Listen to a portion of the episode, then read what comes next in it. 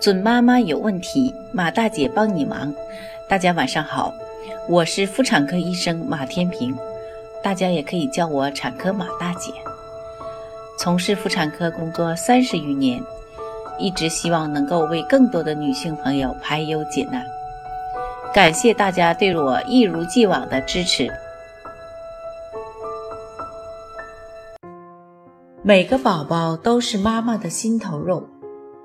当妈的最不希望就是看到宝宝生病了，那简直是病在儿身，痛在娘心啊！特别是发烧，别说一宿一宿合不上眼，要随时监测体温，还要具备强大的心理素质啊。这场身心俱疲的发烧斗争，要一直持续到宝宝恢复。而在这个过程中呢？妈妈们最关心的就是怎么给宝宝服用退烧药这个问题了。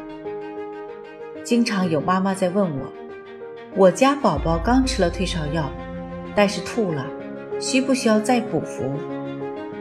今天马大姐就帮助大家答疑解惑。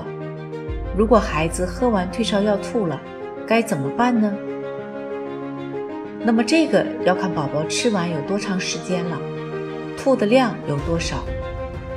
如果刚吃完且吐的量很大，可以按照正常量再给宝宝补服一次。